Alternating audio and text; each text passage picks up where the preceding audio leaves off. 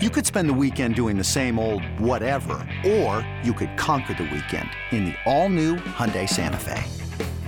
Visit HyundaiUSA.com for more details. Hyundai, there's joy in every journey.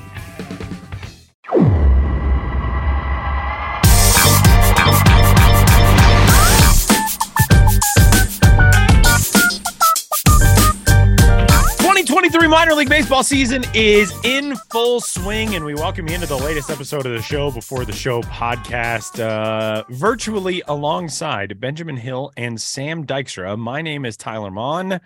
Dudes, how are you? You're in a much more nondescript room today. There's just like a yeah, it's gray windowless. wall. This is like yeah. the old days in the Chelsea market.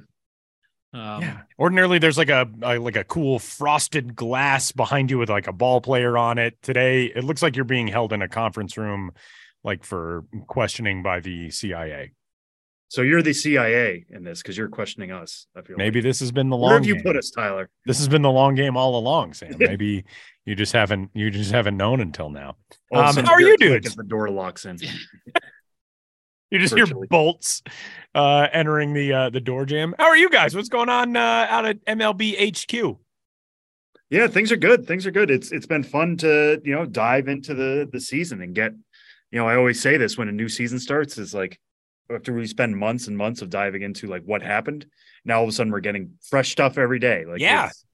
you're looking across the minor league landscape and being like, who's hot, who's not, who who has stuff to work on, who's getting shelled early, who's actually coming out of the gate firing.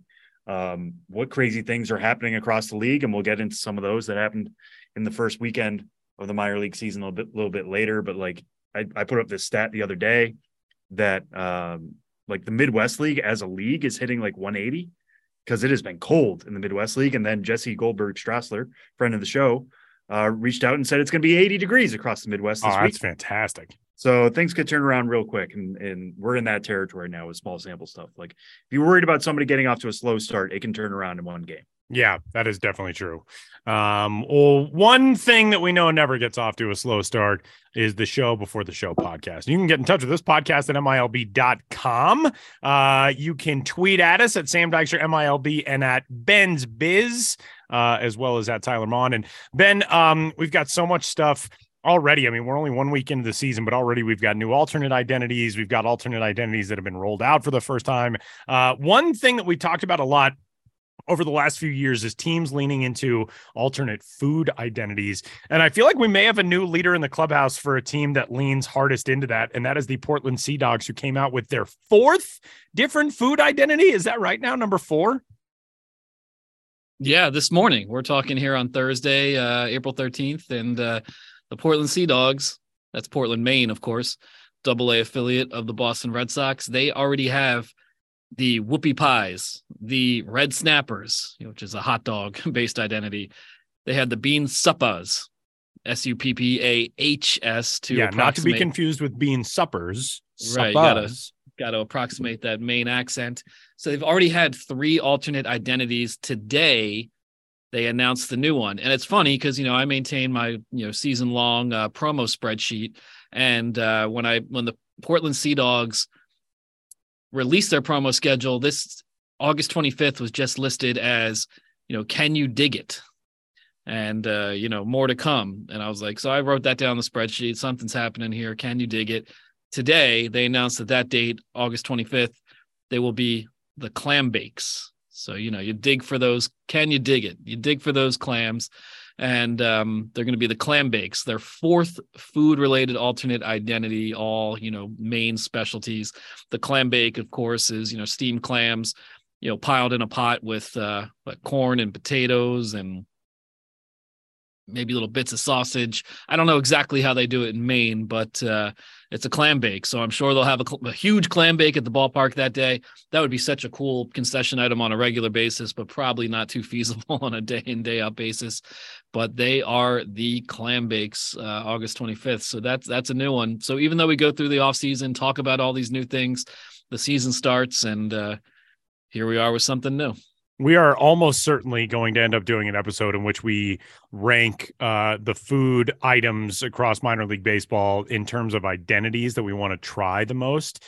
I think this would be up there for me because in the Sea Dogs release, They say that, uh, quote, clam bakes are an old fashioned New England tradition inherited from the Native Americans.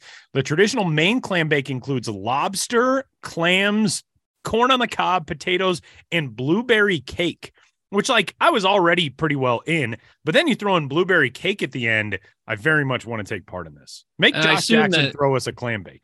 Yeah, that blueberry cake I do not think is steamed along with all the other things they mentioned. The way they wrote that in. out. Yeah, the way thrown they in with the clams. threw it out. Like, all right, here's some potatoes, here's some corn, and lastly, we'll just chuck some uh, blueberry. We're cake dumping this the pot. blueberry cake in here too. yeah, I don't think it's like that, but you know, the Mainers are a strange people, as we know from our friend Josh Jackson. sure don't, do. We don't ever really quite know what they're up to.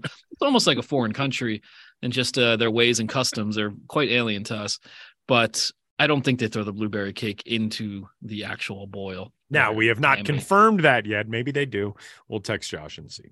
Yeah, we. Um, there was also uh, another identity that was rolled out very recently uh, here in the first week, week plus of the minor league season at the AAA level. Uh, the Norfolk Tides, the AAA affiliate of the Baltimore Orioles, uh, did their very own food identity and went to a much different corner of the globe uh, than a lot of the food identities that we have seen throughout the minor leagues over the last few years as this trend has taken hold. Yeah, this was um I think just uh, you know, April 4th or 5th, the Norfolk Tides, um, that's Norfolk, Virginia. They announced that on Saturday, April 8th, you know, so not much notice between the the debut of this identity and the game itself. Uh, they would celebrate their region's, uh, you know, Filipino American population, uh, very large Filipino American population in the Norfolk, Virginia area by playing as the Lumpia. And I hope I'm saying that right. L U M P I A. I've had it before, but I'm I'm probably saying it wrong. Lumpia, lumpia, L U M P I A, uh, which I've had before. It is, you know, best described as a you know more most simply described as a, a spring roll type item. Um, you know, the fried wrapper uh, with meat, meat and or vegetables within its crispy shell, uh, really good. I actually had that for the first time when I'd never heard of it before in 2013 at a Stockton Ports game. They had an outside vendor uh, selling lumpia, lumpia, lumpia. I had meant to before we started this episode to to look up look this up. Google and, the uh, accurate pronunciation. I feel like you're right, and this like is a topic I, I want to return to. Um, but they they did that, and uh, so really cool too, just to uh, have a food identity that's hitting a new a whole new demographic, a whole new population, similar to you know how Montgomery Biscuits did kimchi um, as an homage, or you know connecting with the region's uh, Korean American population. You know this is one uh, hitting the Filipino culture. And Sam and I were talking about it, you know, before earlier today, and talking about how you know the response to that was national because there's obviously Filipino people all over the country who you know never seen that sort of thing before that kind of representation of like all right filipino heritage night and they're they're they've got the food theme alternate identity and everything. That's really cool. Uh you know the bad news for the tides is that saturday's game was uh the weather was not great so i'm sure they didn't quite get the crowd they might have gotten otherwise with uh, really rainy weather. But the good news is playing as the lumpia lumpia.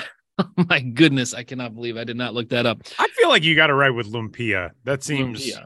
Yeah, that seems most uh most likely to me. Yeah, Um poor poor preparation on my part, but they won with that identity, twenty-one to two. As Sam pointed out when we were talking earlier, no home runs in that game. They scored twenty-one runs with this Filipino American Filipino heritage identity, and uh, scored eleven runs in one inning, a franchise record. So they got to keep playing. They got to keep doing this, and I hope it comes back not just next year, but later this season. I uh, want to point out a couple of things about this. Uh, the Tides came out with a very, very unique looking logo, um, which is uh, or not a not a logo. I mean, the logo itself is unique, but the hat uh, for this alternate identity is really unique. It's got the lumpia across the front, but the bill. I have not really seen this before. The bill is a tricolored bill that's based on the Filipino flag, which is really, really cool. Um, if you look up the Filipino flag and then you go onto the site, and you'll kind of see uh, how exactly it's incorporated into the bill. Um, but if you think it has been successful, uh, we can tell you that it certainly has, given the fact that five of the six uh, Lumpia merchandise items on the Tide store online are sold out. Only the Filipino American Heritage Night ladies t-shirt uh, remains in stock in some capacity for the Tides. Uh, so that's super cool. And the other thing if you think like, well, baseball, what's the connection to the Philippines there? Uh, that is the number 42 ranked national team program in the world, according to uh, the WBSC rankings. The Philippines, of course, has played uh, in the World Baseball Classic qualifiers in years past. So there is some baseball connection there, which is pretty cool. Um, so we're talking about some of these baseball food alternate identities and that transitions us well to talk about some of the new food itself at minor league ballparks uh, across the country, which Ben, I know you're working on a piece diving into some of that.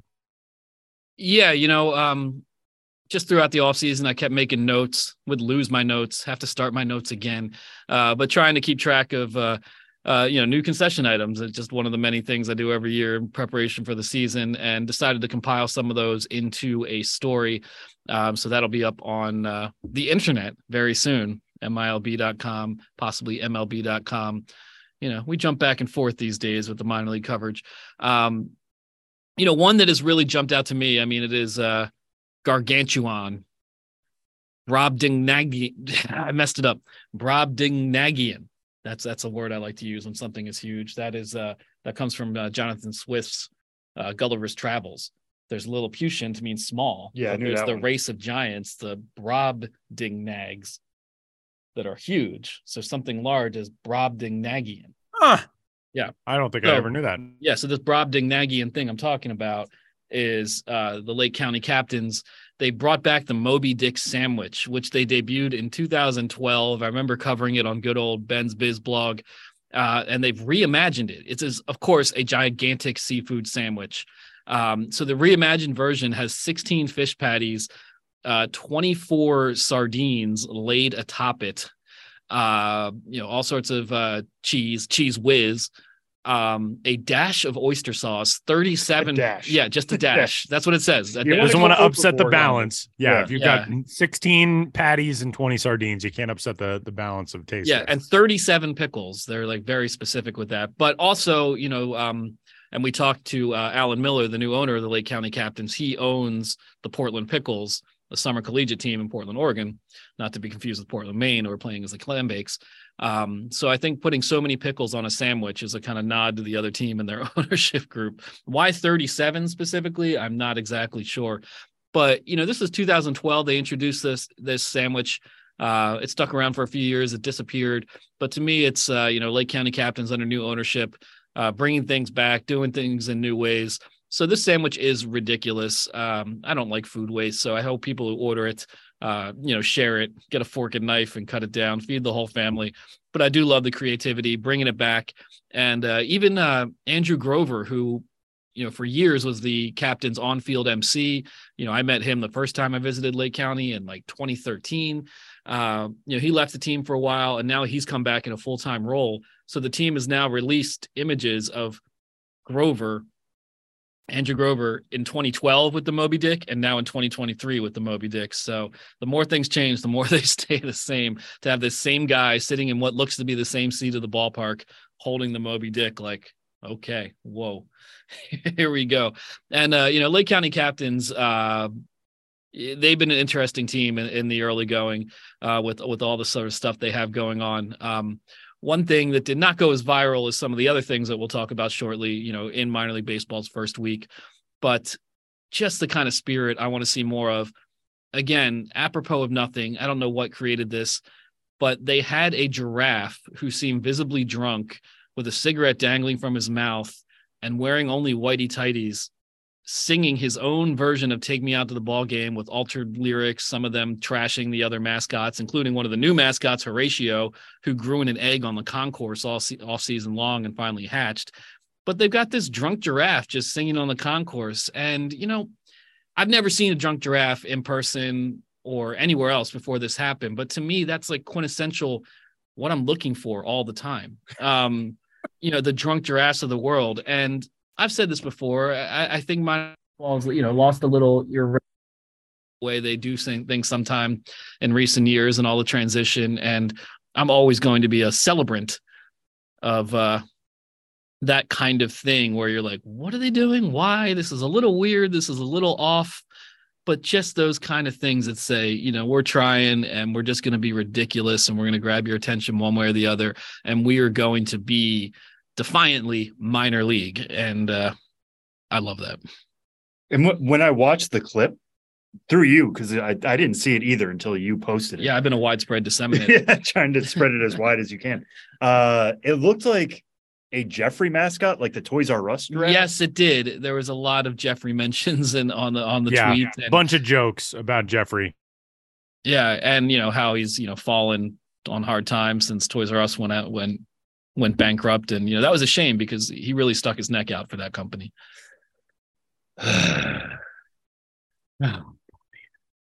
Actually, I'm kind of surprised you didn't go with that one, Sam. I know I should have been. I'm, I'm off my game. I'm still in spring training. It's taken me a few reps to get into the season, but I'll get there. There were Okay. definitely like there was a lot of just fun, like, what is this? Minor league baseball so wacky reactions to that tweet in that video. And then I saw one guy that said, cancel my season tickets. yeah. All right.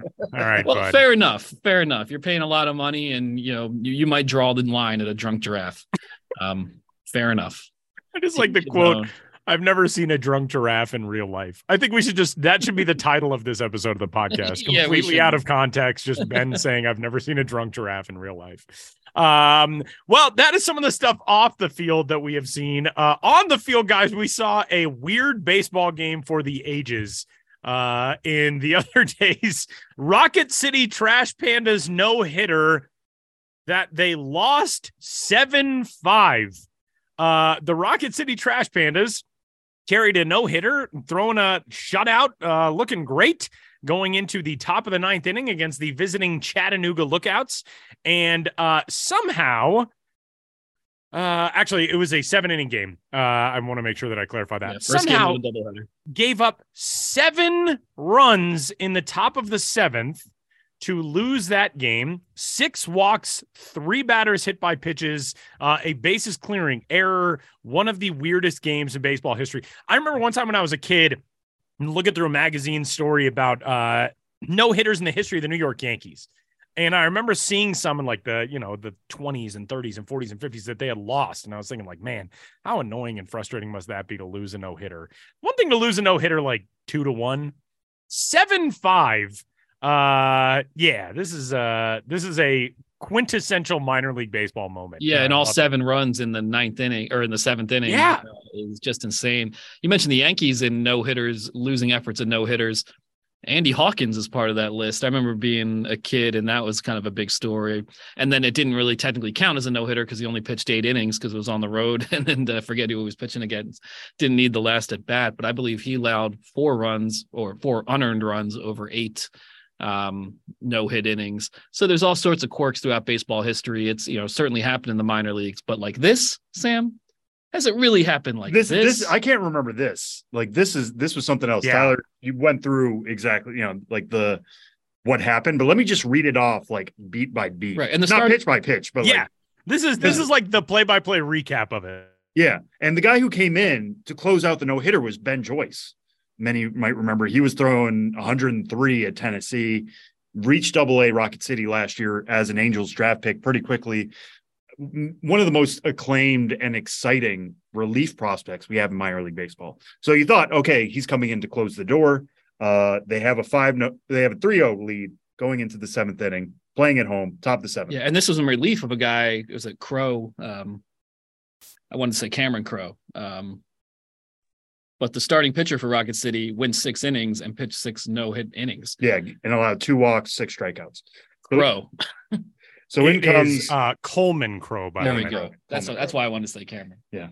if Would only have it was been really Cameron. interesting if it was Cameron Crow. That that would be a very would very make different this story. a much more dynamic story. Yeah. Um, so Ben Joyce replaces Coleman Crow, goes walk, walk, pop out to second. So we have an out. Walk, strikeout swinging. We have two outs. Two outs. Two Nothing across. Yes, Yeah. bases are loaded. Obviously, that makes it a little bit more dramatic. But two, you are one out away from a shutout, no hit win in game one of a doubleheader. Yep. Walk on four pitches. Fielding error by center fielder Jeremiah Jackson. And I This was point- the killer. this was the killer. because I want to point out Jeremiah Jackson, normally a shortstop, some third base. He is a legit Angels prospect. Right. Was playing center field for the first time in his career in a regular season game. It was something they wanted to try. He's going back. He's going back. Ball hits him in the glove and drops out. And that would have ended the game. Then it That would have been ended Yeah, the- that would have been it. With Yeah, it one run been across, slight- a yeah. win, and a no hitter. slightly weird. Oh, we allowed a run in a no hitter, but no big deal. Yeah. Three run score on the error. Again, should have been. So now final. it's five four. now it's four to three. Oh, now it's four to three. Okay. So Chattanooga has taken the lead. right, right, right, right, right, right. It was a three nothing lead going at right, right, Yeah. right, right. So now they have the 4 3 lead. Eric Torres replaces Ben Joyce, hits a batter, hits another batter, walks Allan Cerda, hits another batter.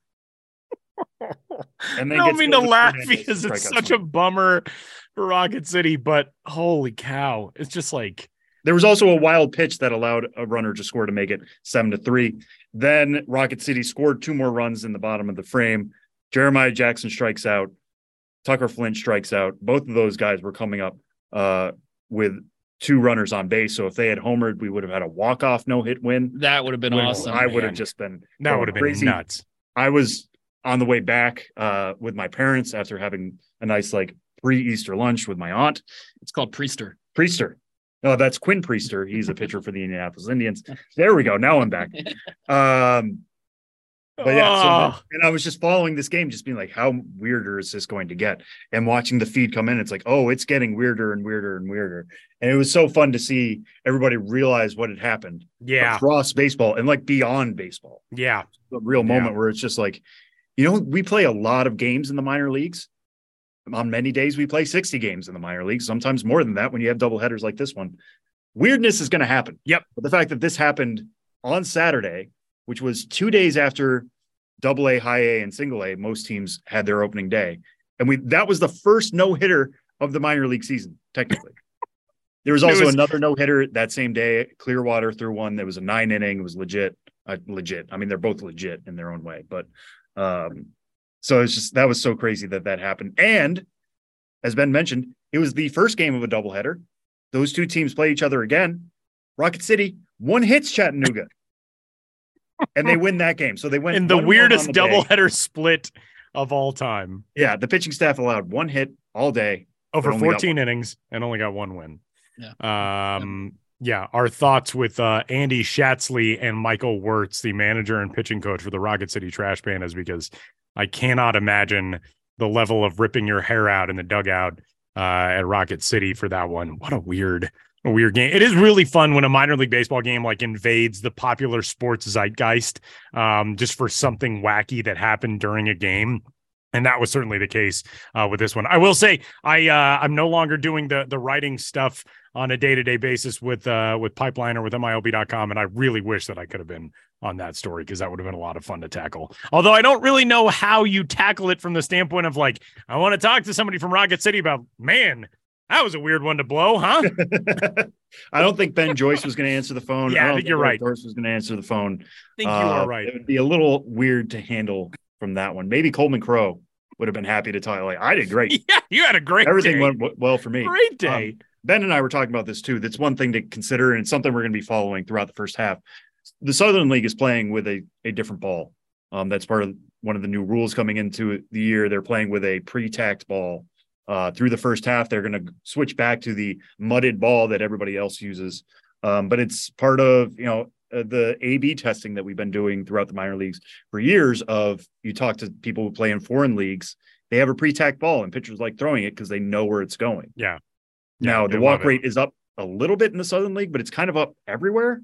As And what that means for for anybody who's not familiar, uh, the standard Major League, Minor League baseballs they come as you know the pearls that you'd see out of the package, just glossy and white and perfect, and they all get rubbed down with this specific mud from one specific riverbed in Mississippi, which is as wild of a baseball story as anything.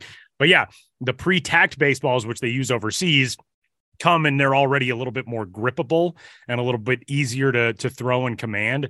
Uh, and that has driven rave reviews from i remember in the olympics last year. Uh, people loved it. Uh, the players who went through from the us uh, loved the the pre-tacked balls. So yeah it's one of those one of those new things. And obviously with the issues with uh, what pitchers have been doing to get grip in recent years and all that it's been a, a thing that baseball's wanted to tackle for a while yeah, and I, and I saw some people talking about that. Like, is, could that be ex- explain this? But also, it was one crazy inning. Right. Like everybody was using that ball. And yeah. Before that, the, again, the walk rate. Been keeping track of the data a little bit. Coleman Crow was using it for the first six innings when he threw no hit ball. Yeah, right. and and allowed two walks. Like right. he wasn't hitting everybody. Right. Um, but at the same time, like walk rate's up a little bit in the Southern League, but it, again, it's early. Like pitchers are trying to find their way to command the ball. Guys aren't going very deep in outings yet. Uh, it, there's all sorts of ways of explaining that early, but we'll we'll keep an eye on as things go along. I mean, they've tried this before in the Southern League and they scrapped it because the ball they had been using nobody liked at that time. Um, is that going to happen again? We'll we'll see. Uh, but this was just such a crazy moment. You're going to have crazy moments, like I said, when you when you're playing 60 games a day uh, between 120 teams every day from late March all the way through to September, even a little bit in October now. Crazy stuff is going to happen. And I'm so glad we got one one of the craziest stories we're going to hear in all 2023. And if something beats this, then I can't wait to find out what that is.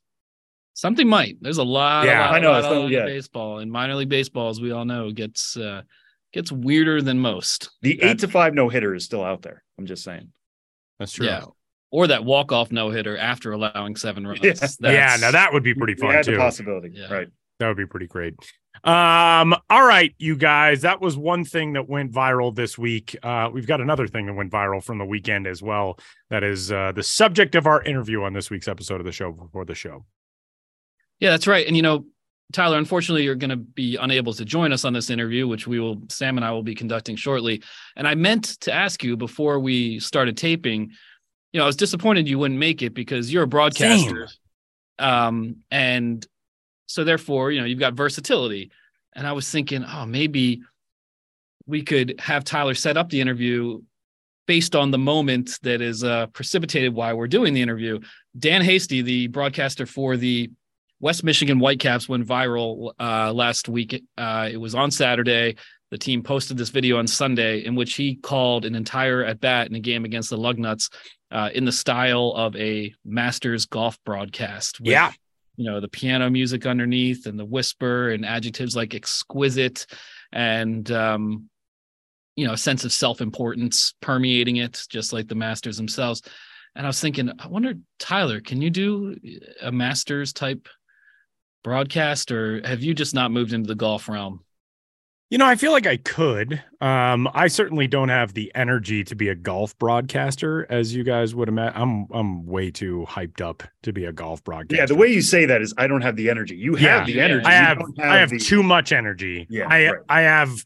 Uh, I'm not lacking enough uh, to do golf, and I don't mean that in a like a you know a way where I'm talking down about golf broadcasters. I mean I'm continuously way too wired. Uh, but I feel like I could like for a moment. I think so. I've heard you do some ASMR style uh, vocal bits, and it's kind yeah. of like that, very soothing. Yeah, very soothing. Um, the only thing that I can uh, approximate um, from my broadcasting career as something similar is uh, the day of the royal wedding, uh, the first one, which was uh, William and Kate wedding day. Let's see what what it was. April 29, 2011. Um, my broadcast assistant and I, uh, James Smythe, who, if you are a New York Yankees fan, uh, you probably hear Michael Kay and Paul O'Neill and all the guys on Yes broadcast drop the name James. Uh, James, my former assistant, is now a researcher for the Yes Network. He's the stats guy in the booth. He's awesome. James and I did an inning in a British accent um, to to honor William and Kate think that's the only thing. Honor that, uh, is that the verb you want to use for that? Is that it's honor in a very minor league baseball way. We'll put it that way. Um, yeah, I you know I I guess I could get my voice down a little two one pitch, missing in the dirt, and that'll even the count at two and two. I don't think I could keep that up though. I think I could do it even, for like you know. You were at like a three. You yeah, at, uh, at like a four and a half. I was that, that was even a little low. See, I can't even wind it down enough. Yeah.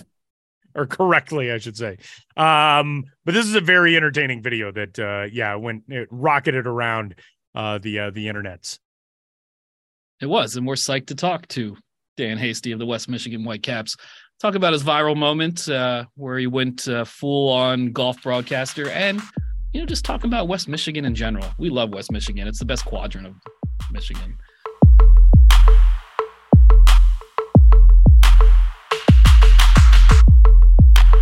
This episode is brought to you by Progressive Insurance. Whether you love true crime or comedy, celebrity interviews or news, you call the shots on what's in your podcast queue. And guess what? Now you can call them on your auto insurance too with the Name Your Price tool from Progressive. It works just the way it sounds. You tell Progressive how much you want to pay for car insurance, and they'll show you coverage options that fit your budget. Get your quote today at progressive.com to join the over 28 million drivers who trust Progressive. Progressive Casualty Insurance Company and Affiliates. Price and coverage match limited by state law. A fine hit, deep to left center. Off the wall. Lucas Dunn into second base. Exquisite. A one out double here in the seventh. An excellent approach to that hit. Patient, able to line it up, deposit it into left center field. Got it into the short grass out there. Well, that man you just heard doing that master style baseball call was Dan Hasty, the broadcaster for the West Michigan Whitecaps, the high A affiliate of the Detroit Tigers in the Midwest League. He has been dealing with his uh, brush with viral fame uh, after making this call. It has lit up the internet and uh, gotten a lot of people talking, shared all over the place. And uh, we want to know the story behind it. So, Dan, thanks so much for joining us on the Show Before the Show podcast gentlemen. Appreciate you guys having me on. And it's always exciting when you get to go on a show that you are actively subscribed to. So this is kind of like worlds coming together. Hearing you guys for for months on end and now bringing it here today. It's uh it's a really cool moment. So I appreciate you having me on. Yeah, feelings mutual and um you know, you your call has reached a, a wider audience than than I think this podcast has yet. We can only hope to have the uh, number of eyeballs and uh, I was going to say earballs, ear holes, yeah, um, you know, tuned into us as the people who watched you um, do in a bat, just one at bat in uh, in a game against the Lugnuts. This was last Saturday. Um, how did this come about? This decision to say like we're going to do this. Obviously, the Masters are going on. It's something in the sports landscape, but for you to say, all right, let's do it. Let's call this at bat uh, in a golf style. So I think it really kind of became an idea more philosophically before the season began. Um, you know, talking to Nate Wangler, who's my broadcast partner on on Whitecaps TV, as we call it, because we sort of split our schedule in two segments. We do a television style broadcast for our home games, and for our road games, we do a radio style call on our team's website. So, because we know that we lean into the television broadcast, we have the benefit of pictures and the lessons need to describe. And because, especially with things like the pitch clock, we know that the game moves faster. So when we're at home, that gives us just a little bit more flexibility. And before the season, we said, you know, let's try some things. Let's try to do some different things this year. Let's try to lean into the fact that we love what we're doing and we love being there. So, how can we best maximize that? Now, I can promise you this this was not premeditated weeks before, months before anything. The night before, though, we were finishing up a ball game and we were talking about the Masters. And I think it was the night before that the tree had gone down during the, the round of play. So we were talking about it. And then naturally, broadcasters, when they start talking, usually the conversation flows over to the broadcaster on that call. So we started talking about Jim Nantz. And for me, I mean, he's the greatest living broadcaster on this planet. And this his body of work obviously speaks for itself and nobody does the masters like jim Nantz. so to be able to eh, have this circulate all the way back to him that's a whole other thing we can get to that in a minute. But we said you know what if we called a moment in our game like jim Nantz calls in his game in his in his match if you will So it was a joke at first. We didn't take it seriously, but then it just kind of lingered and I think things got quiet in the press box for a little while. And then all of a sudden, I think, I think I said, what if we actually did that? And so the idea originally, my idea was to go for a full half inning. I got talked out of that, and I'm glad I did. So the the rebuttal to the half inning was, well, if our pitcher starts walking the ballpark, are you going to stick in that voice for a half hour for 45 minutes? the answer, no. So we said, okay, one at bat will be more than enough. And just the way that everything timed out, I'm really glad we did it that way. Yeah. And did you have kind of, you obviously can't follow a script when you're calling a live event and don't know what's going to happen, but did you have sort of notes for lines you might want to use, uh, adjectives to drop, uh, little turns of phrase, you know, throughout, you know, broadcasters are known for their preparation. Did you, did you really uh, go all in and, and exploring the wide range of possibilities of, of things you could say? I wanted to make sure that we had done some preparation, that we did have ourselves ready for that moment whenever we decided to use it. And so what I did, and I, I, I watch golf, I was watching the Masters, I've watched it for many, many years. So I just basically jotted down, typed, I guess, in this case, in my phone, just a few lines that I've had kicked around in my head over the course of the years that I had watched golf, the Masters, what have you. So I basically said, okay, here's seven different lines. And like any other preparation, you know you're not going to use all seven of those. You're probably lucky to use maybe one or two. So what happened was was I basically just had it open, looked at it, let the game unfold, and then we just we use whatever worked organically. And that's an earmark of our profession. We just try to make sure that we're doing things that don't sound premeditated, right? Because if you're doing your job right, it doesn't sound like you're you're you're working all that hard. It just all kind of comes and flows by itself. So yes, I did have a few things written down. Um, I will give a tip of the cap to my partner Nate. Uh, he had the line the night before, exquisite, and we yeah. both fell out laughing. So I said, if there's any way we can use that, I don't care if the other team who was at the plate, if they hit a 500 foot homer, we're using it. And so, some way, I need to see, I need to see that one in there. So that was the only one I really, really wanted to make sure it was a part of it. But just the way it all played out, and I think you know, I told, you know, to a few people, you know, we just felt like less was more. So just let it breathe, just like we do whenever we're watching the Masters or any other golf tournament for that matter. And I'm glad it worked out. And I'm glad that we didn't force it because sometimes those things can be forced and then they come off a little bit disingenuous. But we were genuinely trying our best not to fall out laughing while we were going through that. And that's why I actually had sunglasses on because I didn't want to look at my broadcast partner. I didn't want to see him in my peripheral vision. So that's why I'm wearing sunglasses in that clip. Yeah, and I think my favorite uh, quote from that clip was probably one of the ones you guys wrote down. And if it's not, it's an incredible ad lib. Was right now he's looking at a pitch from about 60 feet, six inches, which is like points to whenever I'm watching a golf broadcast and they're like, oh, yeah, that's five feet. I'm like, how do you know that's five feet? You have no idea. At least you know exactly the distance, but it was just so well delivered. So now I got to ask if you if you guys only went to a few of the ones you wrote down, what was left on the cutting room floor? Let's see. There's a couple that I wanted to make sure that we got in. So 60 feet, six inches actually was not on my list. Wow. Um, that, well, that credit one, to you then. I, I had thought about it. I well. thought about it, but I didn't write it down. So I, I, thought in the back of my mind, I said, oh, yeah, that would be good. I just didn't get a chance to write it down. But um, we had one that was uh, what a great baseball shot. We had that one. Um, we had that's a good miss. Um, that was another one.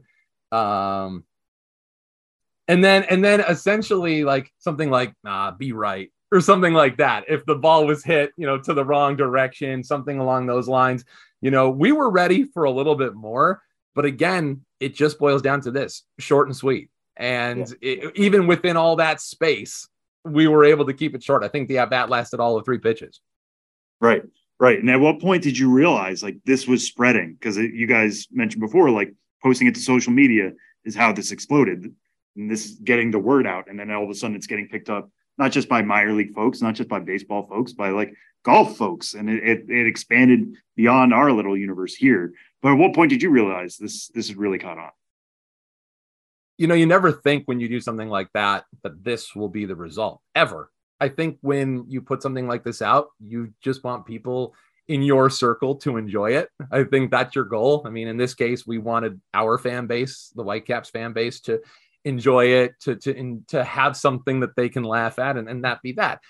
But I think when it started hitting me that this was going to be an unusual circumstance was when it was just an avalanche of comments and it was happening so quickly. And it was from all the people in the west michigan area. It came to detroit pretty quickly. And that's really where you know it, it kind of hit the detonator. And that's when it went and did what it did. So you know everybody having an opinion on it. And and a lot of them we were very flattered because they were they were overwhelmingly positive which is something i mean if you're going to go famous for something there's a lot of ways you can become infamous. So it's very grateful to have something that's not a bad way to go to be able to go viral so to speak. But no we we just noticed that all of our our peers in you know the print industry for example they were all over it. The content creators were all over it um, for me, there was one specific moment. It was the following day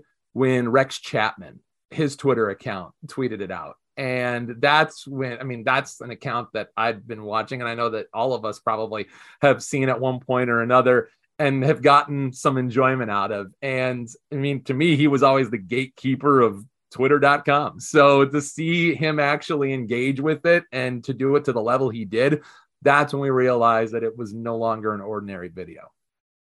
Yeah, and how much does the minor league schedule? And we always talk about the minor league grind, right? Especially nowadays, where it's six day games a week, and they're all in a row. And it's Tuesday through Sunday. You know you're going to be in the booth, and you're going to be there from the start of April through the end of September. Now, how much does that kind of force you to be creative in these ways and try to spice things up? I mean, the game in front of you is going to bring something exciting, but or over the course of the season, you're going to see a lot. And you need to do something how does that kind of affect your ability or desire to latch on to something like this?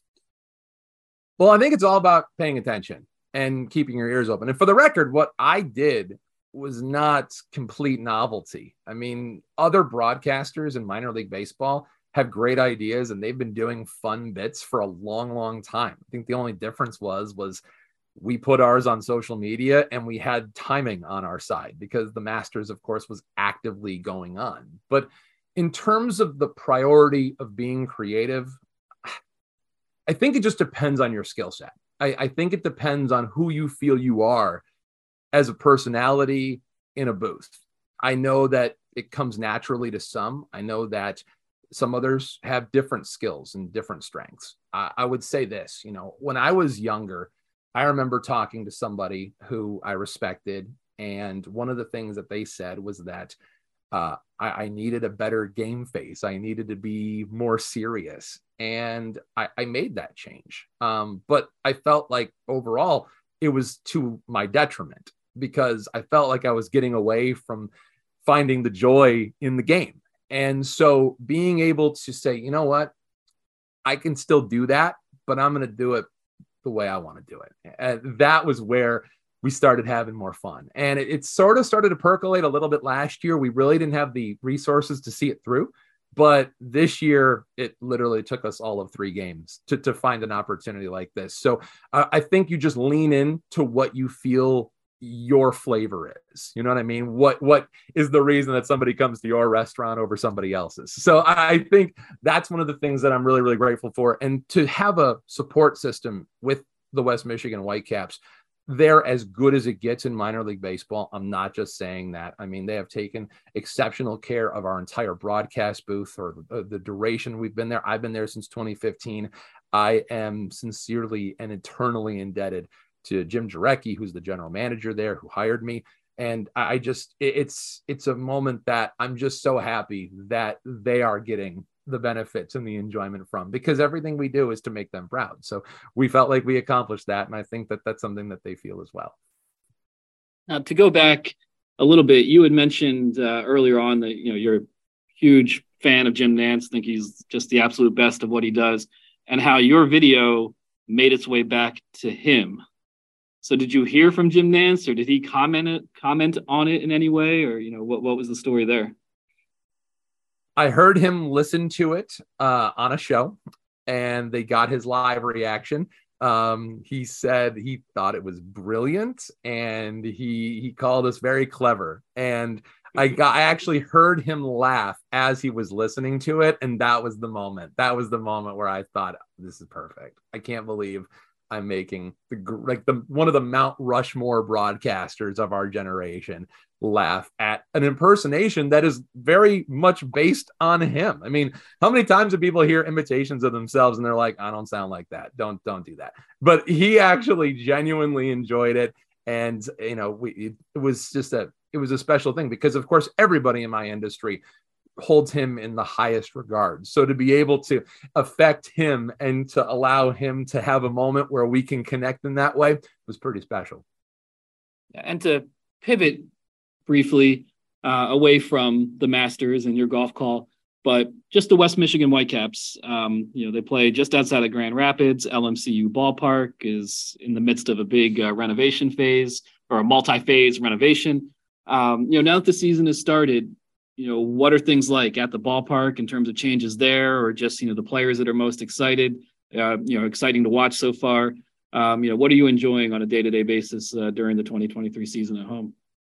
I think one of the things that we're having to learn how to navigate on the fly is this newfound 15 minutes of fame situation. Uh, being around our coaches and our players is a very strange experience because hmm. these are all guys in, in the coaches' cases and the players' cases that, you know, I mean, they, they have forgotten more than I'll ever know about playing the game of baseball. And I just, I, I can't tell you how much I respect all their talents and ability. And so to hear them having interacted and crossed with what we were doing in the booth and to to try to navigate what that feels like. It's been something i've never uh, been comfortable with or at least been used to. So that's been different. But in terms of the team itself i mean they're an older group. They've got 24 25 year old guys on this team. And it's so funny because and you guys will understand this too it's that when you have a team full of prospects. It's always exciting because, of course, you've got prospects, but they're usually what, 19, 20 years old. But those teams don't typically win as much. The teams that do win are usually, at least in our experience, are the teams with four year college grinder types. That's the kind of team that West Michigan has by and large to begin this season. It's, of course, going to evolve as it goes on. But when we got our roster, we were looking at all these birth dates and 97 and 98 mm-hmm. now i feel old. But regardless I, I, I, remember thinking i remember thinking wow this is an older group. And it, it's it's going to be important for these guys to get off to a good start. And they already have. They won four of their first five games. They are on the road at lansing this week and then they're home for six against dayton. Of course with the schedule that you talked about they had a couple of days off last week. But this is an older group and it's a lot of fun. I know the hitters are a little bit I don't want to say disappointed, but they know because we've told them as part of the multi-phase renovation project that Ben mentioned that the fences are coming in. They need more room because they have to get the bullpens off the field. The bullpens are in foul territory down the first and third base lines. So they have to put those behind the wall in right center field. And thus, one of the deepest and hardest ballparks to hit a home run in in all of minor league baseball, which is West Michigan, is now actually going to favor hitters, I would guess, significantly beginning hmm. with next year. So all these guys are sitting here hitting 405 foot doubles off the wall, much like the ball that was hit as part of the Masters clip. Those balls will get out just about anywhere else in minor league baseball, but they don't get out at our place, at least for now. So they're now hearing about that. They also know that the clubhouse is currently being constructed. It's going to shift from the first base to the third base side. And they've seen these renderings and they're all just blown away by how it's going to look. And we're really excited about it. I mean, just the the idea of what this ballpark's going to look like and going to be in the next one, two, three, five years is something that it's it's going to really have a hard time reminding people in West Michigan of what that ballpark used to look like. It is a massive project. Yeah, I mean, I'm sure Jace Jung doesn't want to repeat a level or be sent down at any point, but I'm sure he wouldn't mind coming back and aiming for that bullpen. That's what I was thinking. Just delay that double A promotion. Yeah, guys. hit 220 this year, and then next year you'll hit 310. I'm sure I 31. could pull that off. I don't know if I'd be able to get that high, but I'll do my best. I tell you what, I mean, there, there are some good players on, on that squad. Jace Jung, of course, he's the Tigers' number two prospect. He's there. They were likely to have Jackson Jobe, who's the number one Tigers prospect. I think that they're still hoping, holding out optimism that he rejoins them before the season's over. He had a back injury, and those things are no fun for anybody. But overall, they, they've got a handful of the prospects. I'd say of the top 15, I think they've got three, maybe four, if you count Jackson Jobe. So they, they've got some interesting young players, but it's really heavily supplemented by a lot of experience. And so far, that has paid off exactly the way we expected with wins. All right, Dan, we'll, we'll let you go on this one. Um, now that people might be tuning into more West Michigan broadcasts, trying to see what's what's coming next. I mean, is there anything else left in the hopper? Is there anything you guys are planning for future homestands of like little little breaks you can make? Kentucky Derby, WrestleMania. Yeah, you know, I guess we'll just have to wait and see what event is happening in the world when a particular week of home games occur for the West Michigan Whitecaps. I've already had people suggest that we should call a baseball game like the Oscars. Uh, so we've we've had some some ideas along that way. And the What would next that batter is this is the fourth home run of the season for Jace Jung. It's his run in his career. You know what I mean? So we've had a few suggestions for that. Um, of course, now the minor league baseball games are part of the MLB feed as well, the, the MLB app as well as Bally Live. And so uh, we've already been talking with Bally Live about some games that we can play throughout our broadcast so fans can interact with us there, whether it's giving us a word to work in or a phrase to work into the broadcast. Um, one of the things we did last year was we put out a promo video for the broadcast, the TV broadcast, and it was in the style of the old This is Sports Center commercials. So we did one of those, and the premise was basically that our manager, uh, Brayan Peña, who played in the big leagues for 13 seasons, including one with the Tigers, was that, and this is true, he loves the microphone. He loves doing interviews. Like he is just, he is that kind of guy. He is wired that way, and we love him for it. He will literally stop whatever he's doing if we want to talk to him. So much so, and I don't even know if I should be telling this right now, but there was a situation last year where he thought I was in the locker room trying to get him for a pregame interview.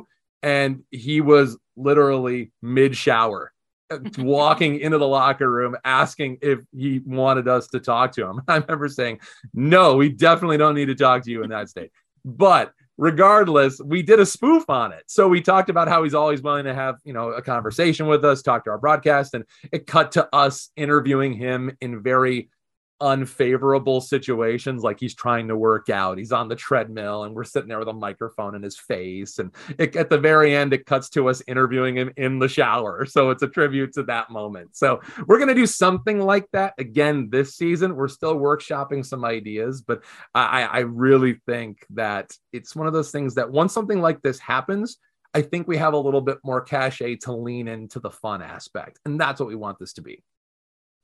Yeah, absolutely. Well, we're looking forward to seeing what comes next. And uh, but for now, you're the master, the most uh, masterful broadcaster in minor league baseball. And uh, we appreciate you joining us uh, on the show before the show po- podcast. This is uh, Dan Hasty, the broadcaster for the West Michigan Whitecaps. Thanks for being here. Thank you guys. Appreciate the time.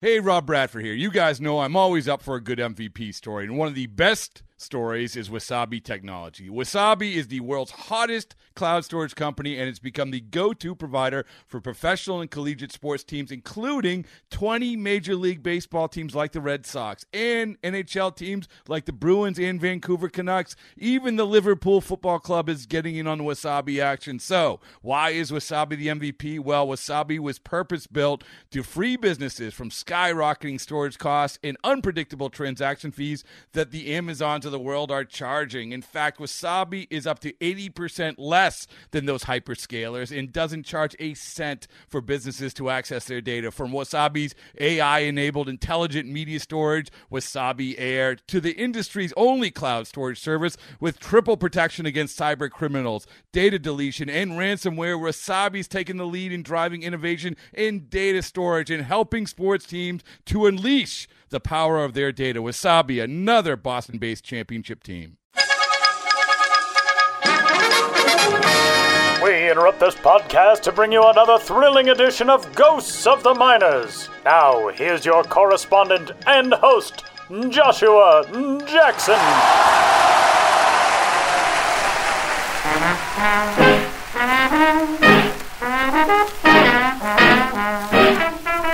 Welcome back to Ghosts of the Minors, in which all of you out there in Radio Land must identify the legitimate historical ball club hiding amidst the fraudulent pair. One was once a real terror, the others are just a couple of boogeymen. In the last segment, I asked you which of the following minor league baseball teams did at one time exist. A. The Idaho Falls Fiends. B. The Des Moines Demons. C. The Herkimer Tormentors. You don't need to be some kind of evil genius to pick B. The Des Moines Demons. This devilish club raised Cain in the Western League of the 1920s and 30s and the 3I League of the late 50s and early 60s, and is represented in the minors today through Los Demonios de Des Moines, the Copa de la Diversión identity of the Iowa Cubs. Playing in the Iowa City with a name that translates to the Monks, the Demons were rarely up to any good during their 16 non consecutive season reign of terror. However, those bad guys won it all in their first two years of existence. In 1925, the Demons were bestern of the Western League, with sinister pitching from Herm Holshouser and with Elton Sam Langford proving a beast in the box and on the bases. Not even Oklahoma City pitcher Carl Hubbell, who threw like the devil himself, could quiet the unruly nine from Des Moines that year as the Demons danced their way to a 98 and 70 record. With Miltonic rhythm, the Monks repeated the beat in 26, winning 99 games compared to Oklahoma City's 100, but losing two fewer games to steal the pennant. That might have been the greatest trick the Demons ever pulled were it not for the black magic of 1931. The Wichita Aviators were soaring over Des Moines through the first half of the season, but when they met in the championship, the Demons tormented Wichita, bringing the Aviators crashing down in the series four games to two. It was downhill for the Demons from there, and the Western League went under after the 37 season. But with a stench of sulfur, the Demons rose again. In 1959, Des Moines was granted a team in the Illinois Indiana Iowa League as an affiliate of the Philadelphia Phillies. As such, they never took a title, and in their third 3I League season were so bad 37 and 93, 42 and a half games below the Topeka Reds that it got the demons banished to the wretched black hole whence they came. And that's how the demons fell from grace. Now, on to the question for next time. Which of these ball clubs compounded its glory in the minors of yesteryear? A. The Fort Collins Loveland Lovebirds. B. The Champaign Urbana Lincoln Lawyers. C. The Bisbee Douglas Copper Kings. Want to know the answer? Multiply. Or tune into the next Ghosts of the Minors. But for now, you'll have to excuse me. My producer Ben Hill is playing nine with Lauren Bacall, and he can't do better than Bogey.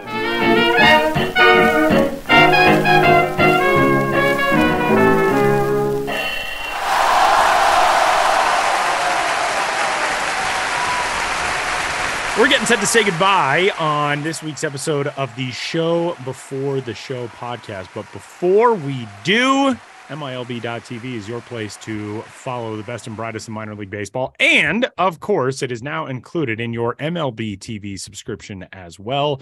And we're back to picking games, things that we're keeping an eye on uh, coming up this weekend or on into next week for minor leaguers. And Sam, what do you got? Yeah. So th- on Saturday, our free game of the day, which will be available on MLB.com and MLB Pipeline's homepage. Um, you don't need an at bat subscription. You don't need an MILB TV subscription, although we recommend you get both so you can watch all games all the time. Um, but this will be available streaming for free on those websites. So go check that out. We're doing one a game, one game every day that there are games. Saturday is Rancho Cucamonga versus Visalia. And I bring that up because Druw Jones is the top prospect playing in that game last year's number two overall pick, the number 13 prospect in MLB Pipeline's top 100 uh, as of right now. Druw Jones making his pro debut last week because he had shoulder surgery last year. It was an open question of like whether he was going to begin the season with an affiliate or not, or they were going to continue his rehab. He opens the year in the California League, pulls off a play that looked exactly like his dad. It was a ball that was hit deep to center field. He was tracking back. His back was fully turned towards the field. He kind of just threw up an arm and caught the ball, Willie Mays style. It, you know, we know Druw Jones is a really good uh, defensive center fielder. It was no surprise that he's making a highlight catch, but like that might be the catch of the minor league season already. And that happened in his pro debut. So that was really special. He's capable of doing that anytime he's playing center field. Should be doing that against Saturday uh, against Rancho Cucamonga, which is full of Dodgers affiliates. So there should be something to watch for that. And again, you can watch for free on MLB.com and the MLB Pipeline homepage. Tyler, what are you going to be watching? I am going to the highest ranked prospect currently in action in the minor league. So currently, four of our top five prospects at uh, MLB Pipeline are in the big leagues. Francisco Alvarez with the Mets, Jordan Walker, who is off to a historic hitting streak to kick off his career with the St. Louis Cardinals. He has yet to go hitless in a big league game. Uh, Anthony Volpe with the New York Yankees, and Grayson Rodriguez, of course, recently called up to the Baltimore Orioles.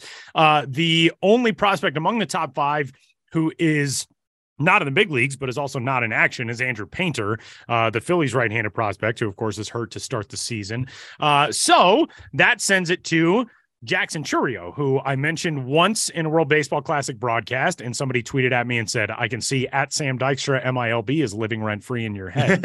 uh, and uh, Jackson I like Chourio, to have that influence on you and just the public at and large. the baseball world at large. Yeah. Uh, Jackson Chourio getting started uh, this year with Double A Biloxi after his breakout season last year across three different levels, uh, of course, in the Milwaukee Brewers organization. He saw six games with Double A Biloxi last year, there to start the season this year. Five for his first 18.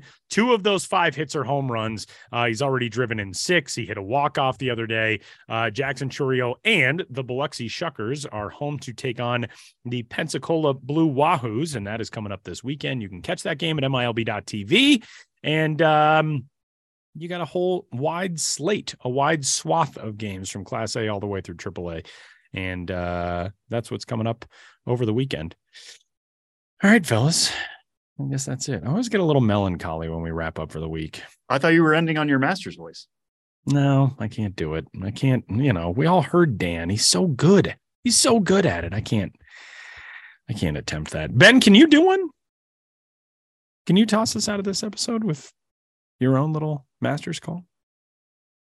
I can try. Dun, dun, dun. Uh, having never watched the Masters hinders me. So this is like an AI generator. Yeah. Like, what do you Yeah. the master's sound? like? Gentlemen, we laughed. We loved.